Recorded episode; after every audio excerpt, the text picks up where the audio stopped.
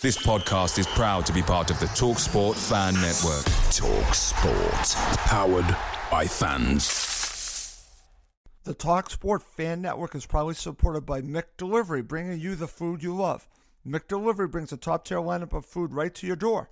No matter the result, you'll always be winning with McDelivery. Order now on the McDonald's app. You can also get rewards points delivered too, so that ordering today means some tasty rewards for tomorrow. Only via app at participating restaurants 18 plus. Rewards registration required. Points only on menu items. Delivery fee and terms apply. See McDonald's.com. The Talksport Fan Network is proudly teaming up with Free for Mental Health Awareness Week this year. As football fans, we often pride ourselves on knowing everything, from which substitution can turn the game around to the quickest route home to beat the crowds. However, when it comes to discussing feelings with our friends, we might not always feel as confident. That's why we're here to equip you with the right tools so you can reach out to those who can help. If your mates are struggling, let them know that the Samaritans are free to call on 116 123. That's 116 123. They are there to listen without judgment or pressure 24 7, 365 days of the year. Let's all take a moment to talk more than football.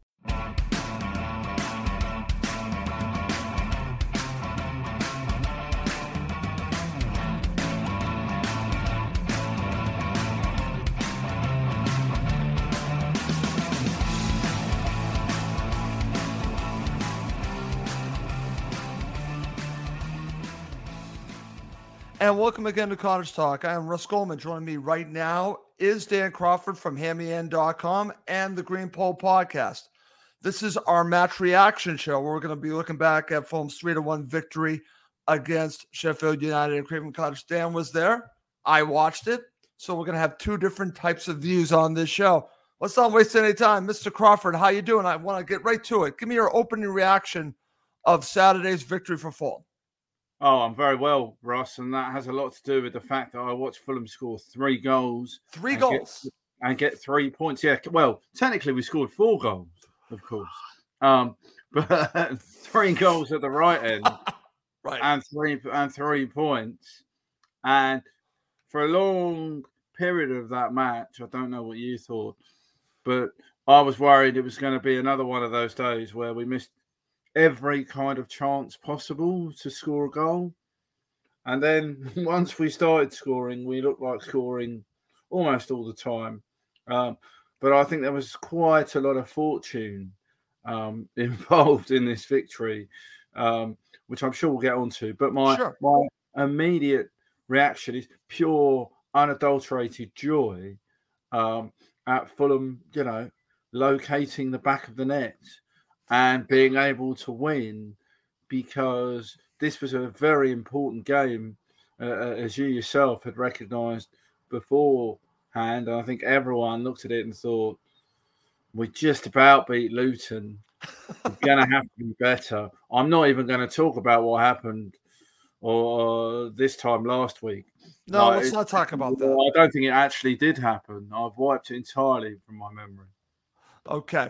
Well, I'm going to give you my reaction, and it's simply one word, Dan. And I think you're going to agree with me relief, because that was the first thought that went hmm. through my head was relief, because I know what's coming up. I know how difficult the fixtures are coming up.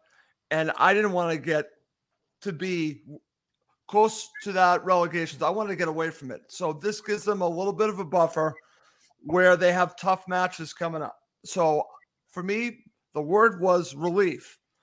A couple things relief on getting all three points and relief of scoring three freaking goals, Dan. Come on. I it, it's double relief because I think that's important. I'm glad that you mentioned the opportunities in the first half. We're going to get there because uh, I was kind of feeling the way you were feeling, Dan. I, I was thinking, could this have been a missed opportunity? So, what's interesting, and I'll share this with you, Dan, before we really talk about some other topics after the match, I decided I would listen to some commentary from a Sheffield United perspective. So I went to BBC Radio Sheffield to hear their reaction.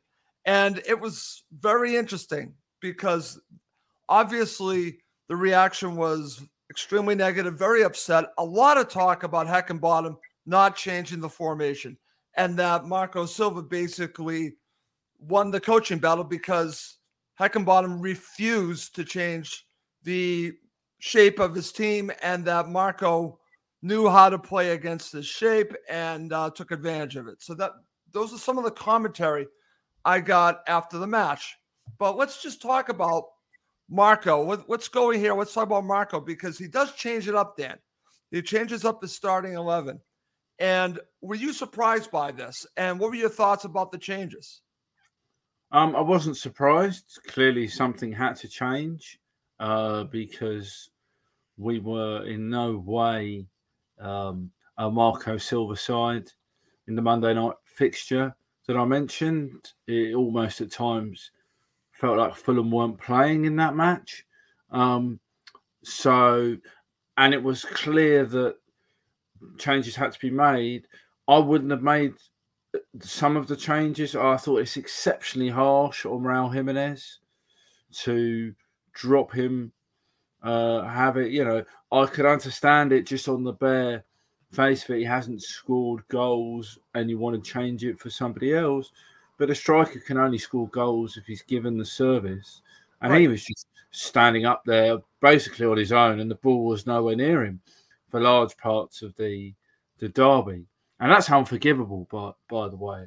I'm still very angry um, from just a fan's perspective about how easy that was for the state sanctioned silly little boys from Stamford Bridge to to to win and to score goals against us. I know. I mean, the the audacity of it is is exceptional. But staying on topic because I know yep. we've got limited time. So Vinicius for Jimenez, you can understand it. Um, and I'll be interested to get your thoughts on how you felt Carlos uh, played because okay. he, he, missed some chances, but he made the first goal and he put himself about in more ways than one. Uh, the other two changes I, I, I totally agreed with. Iwobi had to start. It yeah. was just a question of where you were going to put him. I really like Alex Iwobi. He looks every inch a top level uh, Premier League player, and he adds something different to the midfield. I like the contrast, the balance between him and João Palhinha. I mean, João Palhinha is going to make anybody look a better footballer, but Iwobi is fast and he's bright and he's inventive and it worked. And, you know, Bobby De Cordova-Reid, I've waxed lyrical about him on your show before. Yeah. One of my favourite players. Um, Zoe wrote a piece for us uh, this morning about about Bobby um, just being a brilliant, uh, dependable squad player. But the problem is you need to find the best place for him in the team. And right. hey, who did you, you know, when everyone else had missed a chance, including Bobby right at the beginning, let's not forget. Oh, fantastic who, chance. Who, yeah. who did you want striding onto that great pass from Andreas Pereira running in on goal? You'd have probably picked Bobby and he didn't let anybody down. So I got no. the changes. I was surprised. And for a while, it felt like more of the same. But you have to say, uh, Marco Silva, that's why he's the manager. He's got 50 uh, Fulham 50 Fulham wins, I think now. Um, so that's uh, that's a serious achievement for someone who's barely been in charge of charge of 100 games. And uh, yeah, we we know he's a genius. We don't need to uh, to labour the point, do we? No, we don't. But I want to focus a little bit more on this, Dan, because I've given this some thought, and I'm curious your thoughts on this. Do you think the changes were about Sheffield United, or do you think this was more to do with Marco trying to change things up for his own side? Do you think he was thinking more about the opponent, or just thinking about we need to make changes to reignite Fulham's offensive prowess? Or do you think it might be even a little bit of both? It is definitely a bit of both. I was I, I didn't want to give you a politician's answer given that one of those. Um, uh, the change at centre forward had everything to do with how Sheffield United play. Um, so they play with the three centre backs, and they're quite physical centre backs, and you needed somebody to match up in that battle but also to have the pace to run away from them. And Vinny um, has that. Uh, Bobby De Cordova-Reid selection, I think, was a reaction to three things. One, how poor we were on the previous Monday. Yeah. Um, but also uh, Harry Wilson struggling a little bit to find the form with which he finished last season, not as influential because as a left footed player on the right who wants to um, come inside quite a bit, um, he's quite easy to nullify, especially when he isn't getting the ball. Um, and also, Bobby will do that work the other way without Kenny Tete. Um, that's really important, uh, almost Roy Hodgson esque in the way that right. you expect your right winger and your left winger to go back and, and help. Um, and Iwobi was all about something. That's the one that. So I this think- is the one that I think was a change, Then that was a definite look. I mean, they were all a definitive change on what had gone before, but you must have looked at that.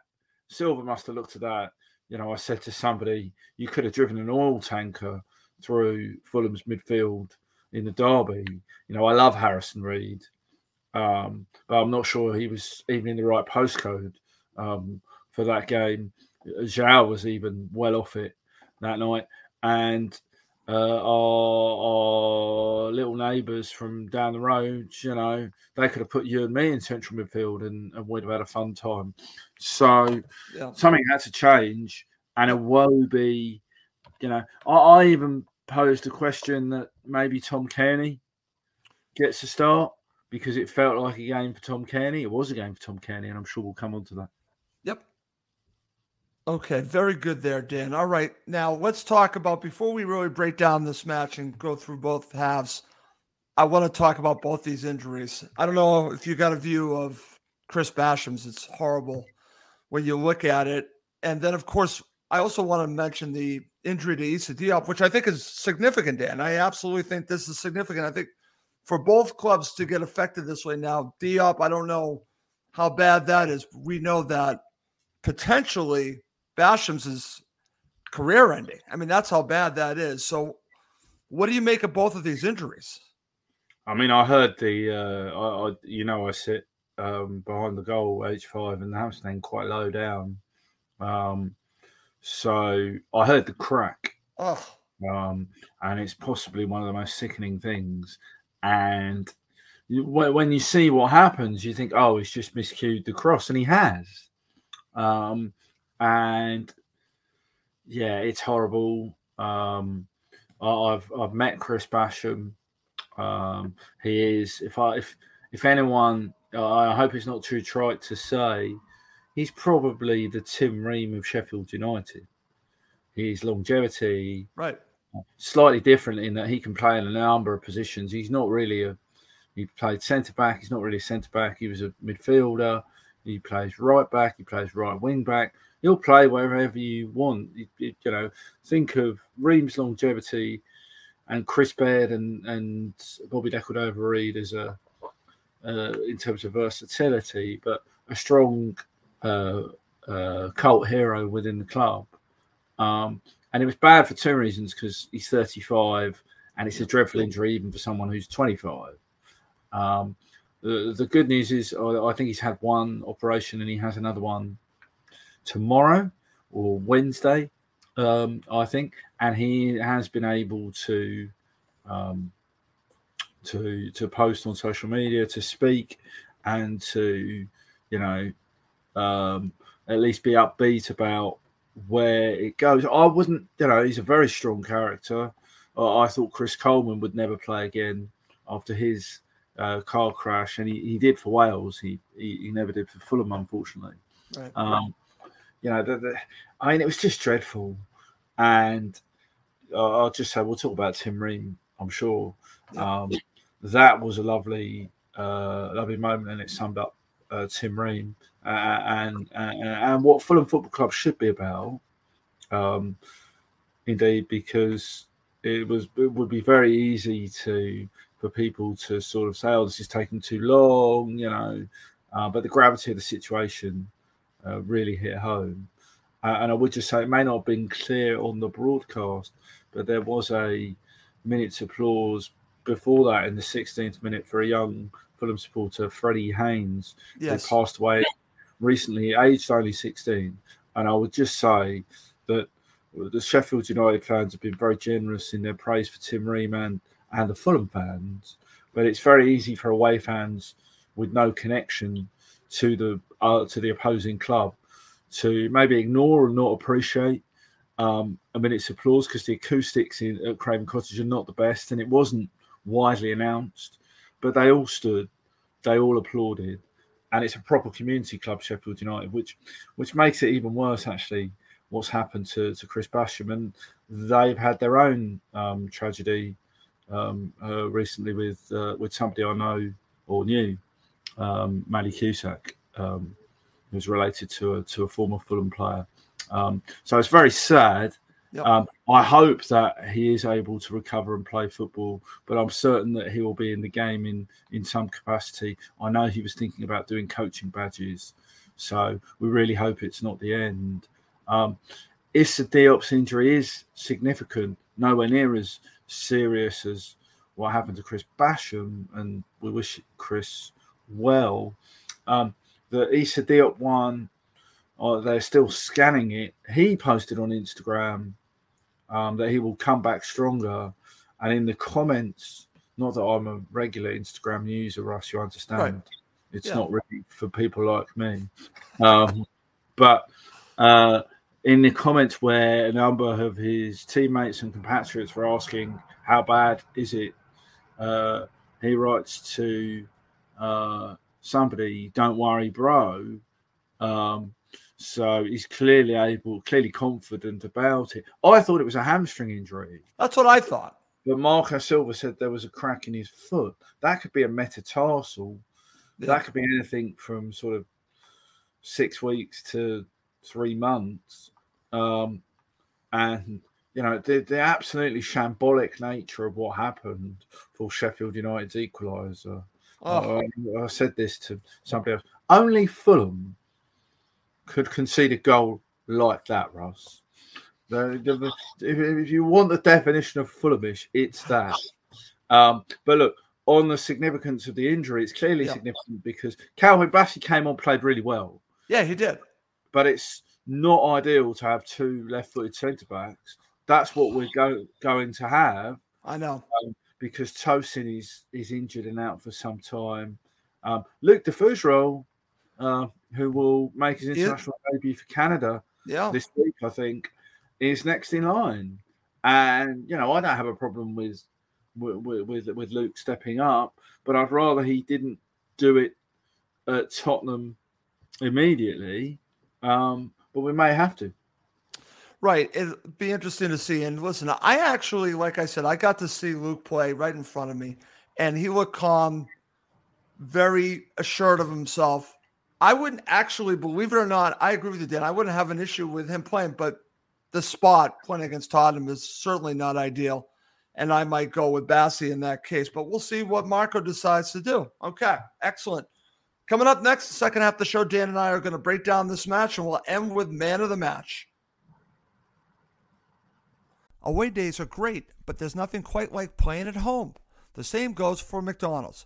Maximize your home ground advantage with McDelivery. Order now on the McDonald's app at participating restaurants 18 plus. Serving times, delivery fee, and terms apply. See McDonald's.com. The Talksport Fan Network is proudly teaming up with Free for Mental Health Awareness Week this year. As football fans, we often pride ourselves on knowing everything, from which substitution can turn the game around to the quickest route home to beat the crowds. However, when it comes to discussing feelings with our friends, we might not always feel as confident. That's why we're here to equip you with the right tools so you can reach out to those who can help. If your mates are struggling, let them know that the Samaritans are free to call on 116 123. That's 116 123. They are there to listen without judgment or pressure 24 7, 365 days of the year. Let's all take a moment to talk more than football. All right, Dan, let's get to it. Let's get your first half analysis. Fulham came really strong out of the blocks, as we would say over here. They were really aggressive from the get go. You could tell that this is going to be a different type of performance from Fulham. And that is what I wanted to see. I'm sure that's what you wanted to see. unfortunately, there are no goals to talk about in the first half. You have some wonderful opportunities. You already talked about Bobby De Cordova-Reid. You have Williams, and then you have a sitter from Andreas Pereira. But if you watch it back, it was deflected slightly. I know how you're reacting, Dan. So let's talk about this because Fulham easily, Dan, could have been up 2 0 at the half. And I think you would agree with me on that. Give me your first half analysis. Oh, much more than 2 0. Um, uh, well, we had a different type of performance. They were certainly much more assertive. I mean, when you said fast out of the blocks, I had visions of those, you know, 100 meter uh, sprinting races where, like, they all, if you're not fast out of the blocks in that, it's over. You're Um, done. Yeah. Yeah. Well, particularly the pace these people run these days is done in the blink of an eye. Um, speaking of which, Antonee Robinson started really well, and I was surprised. You know, perhaps you will have a bit more insight than us on, Yes. on this. I mean, I'm surprised that Jedi played, given that you know he's not included in the American squad for very understandable reasons. That he's basically been playing football, what, two years consistently with without a break, really. Um, so he, he, he, him and Williams started really well on the left flank. They made that chance for Bobby. Um, Yep. I think Vinny makes a really good chance for Willian. And I was begging, that was the one where you were like, just put it in the corner. And he went to blast it. And Foderingham makes a good save, I think. Um, there's a couple of headers or, or close chance, potential chances from from corners. And then we get to the one that really infuriated me. I get what you're saying. Yes, there was a deflection. but Andreas, who Andreas really bothered me on Saturday because until he played, what the reason he's in the team is to play the pass that he plays to De Cordova-Reid for the goal. Yeah. Right. Until he did that, he every decision in the final third seemed to be the wrong one. So he had time when that one deflected to him, probably to kill it, take a touch, Yeah. and pick his spot. But he was so desperate to try and get it in quickly. He he, he sort of I, I don't really know how he managed to put it over the bar, but he did. And the point of this segment is first half analysis, so I won't talk about the second half because that would be suboptimal. Um, Sure. but my, my my my my concern was that we dominated, but we still had a big fat lonely zero next to our name on the scoreboard. And that's worrying enough because if you need to create six chances to score a goal, it's going to be a very long season.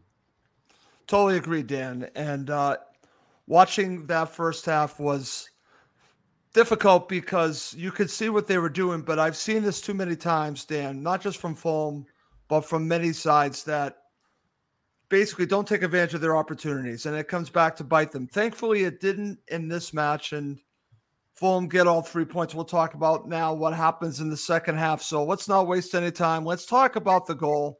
You've already talked about Bobby De Cordova, but this is what I would call a complete team goal, Dan. So many people were involved in this goal, and it was a wonderful pass. As uh, we were just talking about Andreas Pereira, well, he makes up for it with this pass, Dan. Thoughts on the goal from Bobby De Cordova? Oh, it's great. It's a lovely move from Fulham. Um, it goes up to Vinicius, and Carlos does really well. Reminds me of what um, Carlos did for Manor Solomon's goal at Brighton, a similar sort of Oh, I yes, I remember. Yeah. turn, and play.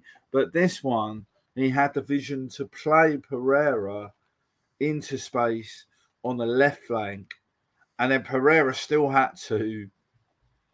I mean, it didn't look possible to play that pass from the angle where I was behind the goal. It didn't look on, and he played it, and it was into a space where Bobby could first time where Bobby could run, and the beauty of it was Bobby could just concentrate then on control and finish. He didn't need to worry about is the ball going to reach me. It was brilliant, and as as we as as we've sort of said already, he he he's the person you want going into that position um, to, to to finish that off. And I was really pleased for Bobby De Cordova-Reid, you know, um, to to score, and you saw in his celebration just how much it meant to him. Um, and he's just very quietly gone past. Well, there's a lot of fanfare about Harrison Reed making his 150th appearance at Manchester City uh, last month. Bobby De Cordova-Reid 151 appearances. Wow. And never let Fulham down. And No. came up with the you know came up with the kind of finish that that turns a season around, or at least kickstarts a season again. That's the way I would look at it. Then kickstarts the season, and I think they really needed that. Unfortunately, then you get the equalizer, and you've already shared your thoughts on this. That this is a horrific goal to give up. So I hate to have you go through it again, but I'm going to ask you. Let's go through it again. Let's talk about the own goal from uh, Jedi. Unfortunately, that gives uh, Sheffield United a lifeline and makes it one-one. Uh, can our Bill Cottage talk for the therapy session that we'll have to Yes, you can. Thank you. Um, so, well, well, there's two things about this. Firstly, the television camera won't have picked it up, but after the goal had gone in, um, Vinicius marches back to the centre circle and remonstrates with Diop, who's still getting treatment, and he sort of makes a gesture as if to say, "Go away, get away from me. Why have you done that?" And what he was he was pointing to the sideline, and Vinny's English is not. Um, uh, he's not as proficient in English as he is in a number of other languages, but I'm fairly confident that it was the, the king's best Anglo-Saxon that he used in in, in a language to tell uh, Diop that if he's going to fall down like that, either you fall down on the ball and make it very difficult for anyone to play on, or if you've got a problem with one foot, use your other foot and kick it as far away as possible, right? But we didn't do that, and I understand why. If Diop got suddenly a pain that was completely unbearable, um, but then the defending after that was Oh well, I don't think it, there was any. No, there wasn't. I like Castagne. I think he's a really good player, but it's far too easy for Larouci to get into a crossing position in the first place. And then I think the cross gets a deflection. This is where you'll have to help me out because Yep. I've seen several replays, but it's at the wrong end of the ground.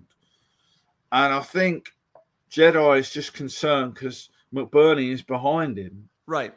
But even then, he could take a touch in that situation. He could put it behind for a corner. He could do anything but put it because Leno is out of the, you know, he's put it in the place where Leno can't get to it. And he didn't intend to, Right. but I wonder if his right foot is for standing on like Tom Cairney's. Um, and yeah, uh, we'll come on to Tom Cairney's right foot in a minute. we will. we will. But yeah, that was uh, disappointing, shall we say. But the positive thing is how Fulham responded to that because there was a couple of minutes immediately after the equaliser. I, I would just say we've had the right back uh, lose his boot and decide to run down the, tunnel to get a new boot earlier this season and conceded a goal. Our centre back has damaged himself seriously. We've and by the way, I didn't expect Sheffield United to put the ball out. You know, we don't do Right. that anymore. They can play on because it's not a head injury. um, oh, excuse me. And uh, and then we've had Robinson, the left back, donate a goal. Um, I've never seen a circumstance like that. I've been watching Fulham a long time, but we come up with new ways every week to offer the opposition a way back into a match. I mean, goodness knows what we're going to do next time. But Oh, yeah. I don't want to know what's going to happen next, Dan. I, I that to me was was enough. But let's move on. Let's now talk about the good stuff. Okay, talk about the response. Now, what's interesting about the Tom Cairney goal is that it's not a Tom Cairney goal. Fulham are claiming it's a Tom Cairney goal. Everyone else is calling it an own Oh, goal. it is a I Fulham Kenny goal. I'm not having it. And I'll tell you why it's a Fulham goal as well. thank you, thank you. Go ahead. Because it's a Fulham goal because Ross uh, Wes Foderingham was made in the Fulham Academy. and they only had one uh, under 18 goalkeeper slot to get a professional contract. Yep. And it went to somebody called Marcus Bettinelli. You might have heard of him. I remember. Oh. Yeah. Now, Wes was a little upset about that. Um, and, you know, it's slightly unfair that a lot of people suggest that um, because Marcus's father is still on the academy goalkeeping staff, that, you know, that might have had something to do with it. Wes, though, was an excellent goalkeeper and he's proven to be so. right. Um, so, I mean, I, I, I think this is a nonsense, personally, because, um, I mean, the first thing is we have to give credit to Marco for recognizing what was happening, getting Cairney um, and other substitutes into the game. right. And Cairney made a difference. He had a lovely little ding dong with Oliver Norwood, which brought back memories of when they were on the same side. Um, and he's, I mean, it, it's just a hilarious goal because we know that uh, uh, Tom doesn't like to use his right foot, but you know the ambition to try and shoot from there, I I applaud it because we don't shoot from far out often enough. Um, I don't think he could do that again if he tried. Obviously, he'll tell you he meant to do it. He lined it up from 30 yards with his left foot and he got that bend and dip because when you saw it from behind the goal, it just looked like it had looped off the defender, um, Right. who was directly in front of him. Um, but it was extraordinary. And there's a funny moment where he's shushing Willian, who's obviously said something to him as if, "Oh, I don't know what it was. And then when Willian scores the third goal, he runs up to Tom Cairney and puts his finger to his lips as well in the celebration.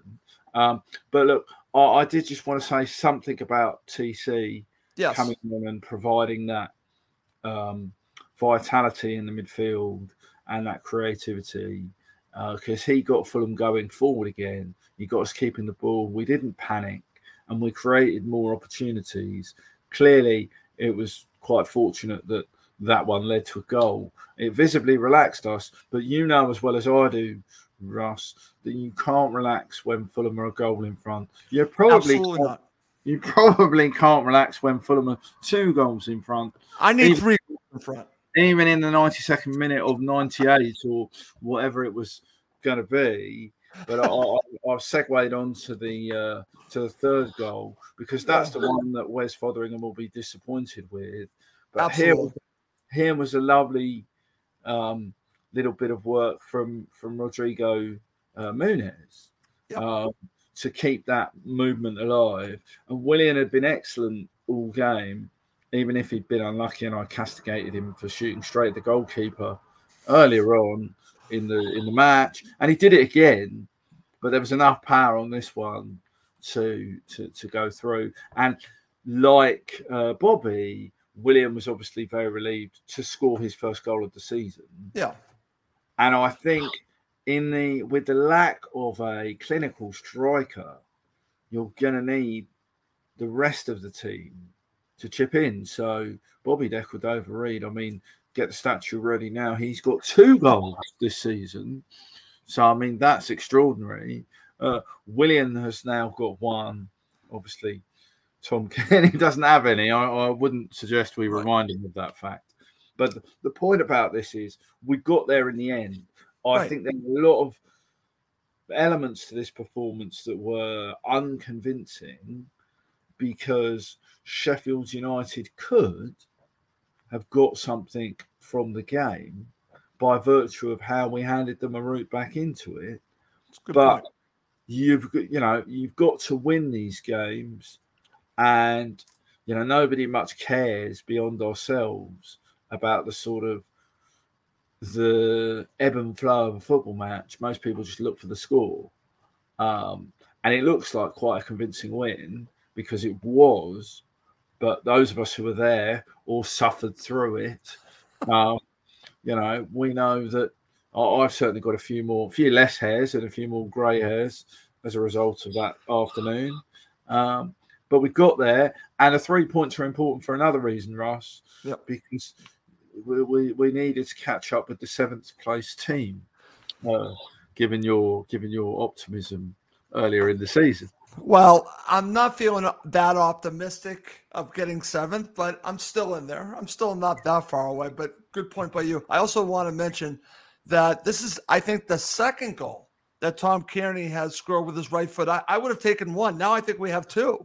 So that is uh, crazy because he does not want to use his right foot. And the fact that he's now scored a couple goals with his right foot in his career with Fulham, I think is uh, a great Well, it's thing. not because, of course, it's not officially not a Tom Cairney goal. Oh, I'm know- sorry. I we keep we know back to different. We know different, don't we? Uh, Um, we do we do know different, Dan. Very good point. All right. Let's wrap this up with man of the match. I actually heard the Green Pole podcast. I want to give a shout out to the Green Pole podcast. They did a great show talking about this match. I would highly recommend it. I heard them talking about man of the match. There are a few different players that they were talking about that could be man of the match. Dan, I'll go first this time. I'm actually going to give it to Bobby De Cordova-Reid. I just think Bobby really, as you mentioned, he's this player. I was a huge fan of Berdino, different types of players, but just a player that you need in your team. And he doesn't hurt you, he only helps you. I'm giving it to Bobby De Cordova-Reid. We can talk about obviously Willian and maybe someone else too. Who's your man of the match? Well, it was Bobby De Cordova-Reid. So I'm just going to use what little time I have left to talk about Tim Ream making 300 appearances. Yes, please do that. Fulham. Um, you know, we all love Tim Ream, and he showed why uh, on a human level or on Saturday. But he also uh, there, there's something very stri- very fitting about how he bounced back from a poor performance to give a great performance, and uh, I I hope that the American soccer community um, reveres Tim Ream now um, as much as we do for his longevity, for his desire, for his ferocious will to win and improve that is so enshrined in um, American players, particularly at Fulham. You know, we on, on that Green Pole podcast, we we listed um, a number of Americans. Yep, Uh, you did. and uh, yeah, I, I I hate to impugn Max Cohen, who, who would always. I, I love Max, but I know he'll listen to this at some point, so I had to get it in. You know, Go ahead. one of my one of our um, listeners and contributors uh, in the comments on our our section, um, uh, Gavin Rome, uh, always says that his favourite part of Cottage Talk is when Max talks about whether Fulham have got enough Premier League players, um, and, and is somebody of the pedigree to be a Premier League player. Um, and you know, there was some doubt, not not necessarily just from Max, but there was some doubt at one point about whether Tim Ream would be a you know proven performer in the Premier League. There's Right. no doubt now. You know, he will have poor, poor games. Everyone does, but he's made 300 appearances, and we have a a saying in England that comes from cricket, which is a game that um, even English people don't understand. but we have something called not out in cricket, um, which uh, you, you do have it in baseball because there are only so many outs in an inning. Right. But we have a thing where you, you know somebody can be not out and, and the game is over. Um, but uh, it, you give the score of the batter as the batter scored, you know, 300 runs not out, and Tim Ream is 300 not out. And what that means is to be continued. You know, he Yeah. will carry on and amass more performance, more more appearances. I think Bedford Jezzard, I think is next on 306. I mean, Tom Cairney's on 296 Wow. himself. But let's just, you know, Tim Ream, what a man, what a player, what an ambassador for for Fulham, for football, for America. Um, you know, if Tony Khan has given up his designs on being Secretary of State, which I think is a good uh, move given his diplomatic comments about um, Saudi Arabians and murdering people that didn't necessarily help. Um, you know, Tim Ream would make an interesting nominee for some sort of diplomatic position. Yes. Um, but we'd like him to be the Minister of Defence for Fulham for quite some time to come. Very good there, Dan. And it's funny because uh, I'll just mention Tim Ream. And uh, obviously, I remember when he first came to Fulham, and uh, he, every time I have had any doubts about him, he's proven me wrong. And he deserves all the credit in the world. I even said something about this season because I'm like, his father, his father time caught up to Tim Ream. And then he puts out a, a great performance. So just want to give it to him, give a shout out to him. I'm glad that you did that to end the show. And, I would uh, just say sorry, just before I know I know we've got to wrap up, but Yep. just before we do, he's obviously he's also a member of the podcasting community.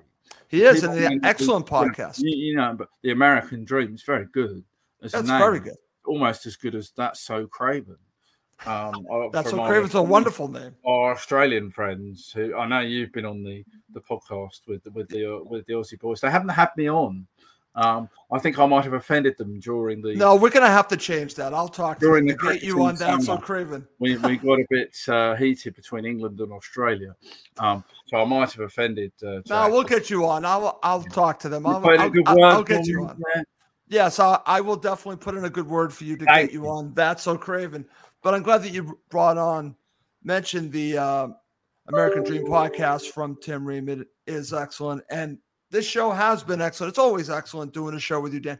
Before I go, I'm going to give a little bit of a tease. I'm not going to say who's joining us, but we are planning a special show on Thursday night.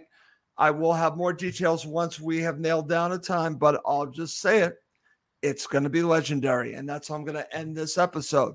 My name's Well, Russ not, Goldman. Let's just let's just say no, that. it's not you. No, no, no, no, it's not Dan Crawford. But Dan It's much more legendary than me. Dan, I have to wrap up the show. Thank you.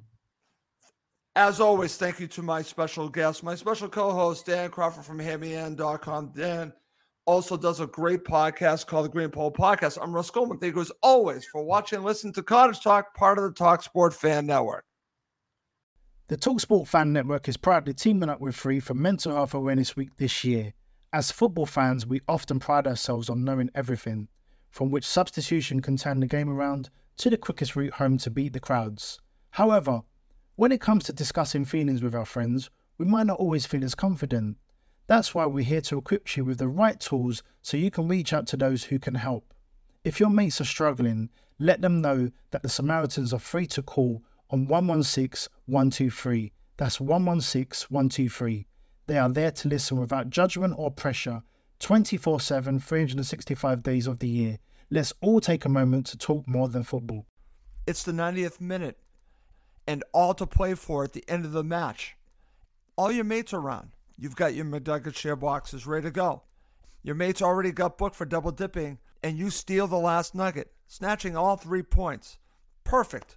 Order McDelivery now on the McDonald's app. Are you in? I know I'm in.